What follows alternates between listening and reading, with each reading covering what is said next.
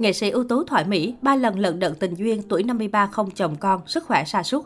Mắc nhiều bệnh tật và trải qua không ít nỗi buồn tình cảm, Thoại Mỹ nói chỉ cố gắng giữ sự thanh thản không muộn phiền. Từng kiếm hơn một cây vàng mỗi đêm diễn, Thoại Mỹ tên thật Nguyễn Thị Ngọc Mỹ, sinh năm một chín sáu chín, chị vào nghề từ năm mười một tuổi dưới sự dẫn dắt của chị gái ruột là nghệ sĩ nhân dân Thoại Miêu. Gia đình nữ nghệ sĩ mười mấy anh chị em, song vì hoàn cảnh thiếu thốn, chị từ nhỏ đã ra đời bươn chải. Gần bốn mươi năm ca hát cũng là ngần ấy thời gian chị nổi trôi với số phận long đong của người phụ nữ. Sự nghiệp Thoại Mỹ gắn liền với vai ác, dữ dằn và lẳng. Chị thừa nhận giọng hát và cách diễn của mình thích hợp với những vai diễn đó hơn là vai chính. Cũng vì quá nhập vai, chị từng nhận không ít lời chỉ trích, miệt thị từ khán giả. Thay vì buồn phiền, Thoại Mỹ xem đó là thành tựu nghề nghiệp đáng tự hào. Nhiều lúc đang quay, bị người ta chửi là đồ độc ác, tôi thích lắm. Thích nhất là được nghe ai đó nói rằng bà này đóng ác hay dễ sợ.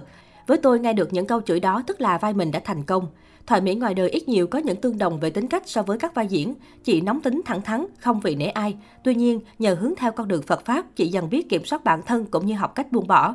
Thời hoàng kim của nghề, Thoại Mỹ từng kiếm được hơn một cây vàng mỗi đêm diễn. Nữ nghệ sĩ bảo chị tự hào vì thời song trẻ đến tuổi năm mươi vẫn có show ổn định. Có hôm chị chạy ba bốn show từ sáng sớm đến tận tối miệt. Dù vất vả, Thoại Mỹ thầm cảm ơn tổ nghiệp vì đã cho mình được hát và sống với nghề bền bỉ nhiều năm. Sức khỏe sa sút phải sang Mỹ chữa trị bệnh. Chia sẻ với truyền thông, nghệ sĩ ưu tú Thoại Mỹ kể vừa về Việt Nam được một tháng sau thời gian sang Mỹ chữa bệnh. Ngoài niềm vui sum họp gia đình, chị nóng lòng trở lại sân khấu biểu diễn. Các mùng Tết vừa qua, chị tham gia vở Mạnh Lệ Quân, diễn cùng nghệ sĩ ưu tú Vũ Linh, Hữu Quốc, Bình Tinh. Niềm vui được tái ngộ khán giả, đồng nghiệp khiến nữ nghệ sĩ xúc động ngạn ngào. Thoại Mỹ bảo cải lương gắn liền với hơi thở, nên dù ở quê hương hay xứ người, chị vẫn đau đáu nỗi niềm được ca diễn.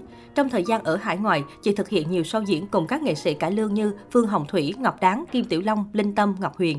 Các nghệ sĩ cùng nhau lập tuồng, chuẩn bị kỹ càng để những đêm diễn đặc sắc, nuôi dưỡng bộ môn nghệ thuật truyền thống nơi xứ người. Nữ nghệ sĩ cũng vừa đầu quân về đoàn cải lương Huỳnh Long, nơi giúp tạo tên tuổi của chị trong quá khứ. Trước đó, Covid mười chín đã cướp đi những nghệ sĩ trụ cột khiến đoàn hát gặp nhiều khó khăn. Thoại Mỹ do đó muốn được góp sức mình cùng Bình Tinh giữ gìn bản hiệu cho gánh hát. Dẫu ít nhiều có những sự hy sinh về kinh tế, tiền cát xê, lo trang phục, chị cố gồng gánh để giảm gánh nặng tập thể và đủ tiền lo cho các anh em trong đoàn. Ở tuổi năm mươi ba, Thoại Mỹ cho hay sức khỏe mình sa sút nhiều sau nhiều năm làm nghề.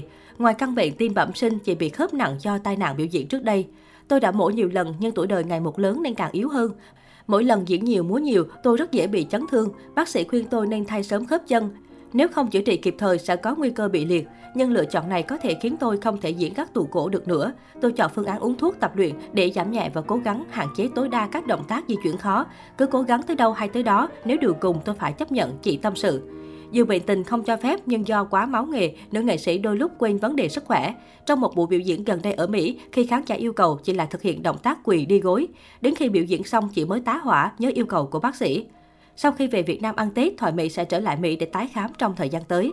Vài năm qua, nữ nghệ sĩ cũng tích cực tham gia công tác từ thiện. Gần đây nhất, chị hỗ trợ nhu yếu phẩm và tiền mặt cho một số nghệ sĩ nghèo, công nhân hậu đài có hoàn cảnh khó khăn, già yếu, bệnh tật, neo đơn trong dịp đầu năm mới.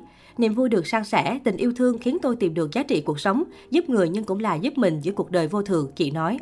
Không tái hôn vì sợ lại đổ vỡ. Một đời nổi danh với nghệ thuật nhưng cuộc sống riêng của Thoại Mỹ nhiều lận đận. Nữ nghệ sĩ từng có đám cưới rình rang với chồng cũ nhưng cuối cùng lại đổ vỡ. Sau đó chị trải qua hai lần đính hôn, vẫn không nên duyên vợ chồng. Vài năm qua chị may mắn tìm được hạnh phúc tuổi xế chiều với bạn trai Việt kiều. Thoại Mỹ giờ không mong cầu gì hơn một cuộc sống yên bình. Tình yêu với chị vẫn mặn nồng nhưng trên hết thấy thoải mái vì không ràng buộc bởi hôn nhân hay nghĩa vụ làm vợ. Bạn trai hiểu và tôn trọng chị nên cả hai bằng lòng với mối quan hệ tình nhân tri kỷ. Chị cũng không tạo áp lực cho cả hai về chuyện tương lai. Với chị, một người bên cạnh để chăm sóc, động viên, chia sẻ với nhau những nỗi buồn, niềm vui là đủ. Tình duyên tôi không may mắn nên không bao giờ nghĩ sẽ lên xe hoa lần nữa. Nếu yêu ai, tôi muốn cả hai xem nhau như tri kỷ vậy mà lại hay. Đến tuổi này rồi có những thứ quan trọng hơn một danh phận, chị nói.